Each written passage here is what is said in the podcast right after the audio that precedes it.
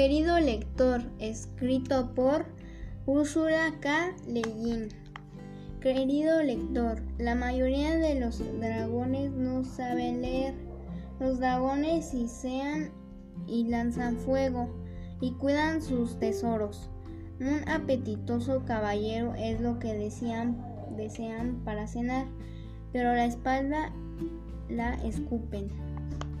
Después satisfechos se van a dormir sobre sus montañas de tesoro. Los dragones no sienten gusto por la palabra escrita, pero yo aprendí pronto a sentir placer en la lectura de cuentos y poesía. Y bien pronto supe que prefería leer un libro a combatir contra caballeros.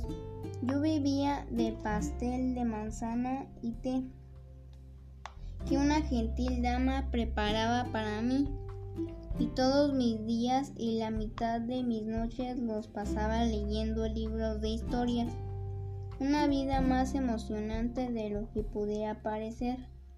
Ahora que soy viejo y no puedo leer, la hija menor de aquella gentil dama viene día a leer para mí una niña alegre llamada Valentina.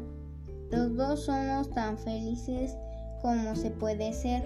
Entre los tesoros que he pillado, he apilado en cerros alrededor de mi árbol de manzana. Ningún otro dragón cuida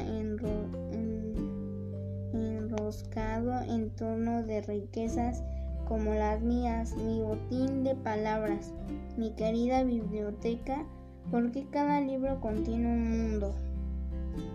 Sinceramente es tuyo, Bedragón, primo segundo de Ismael.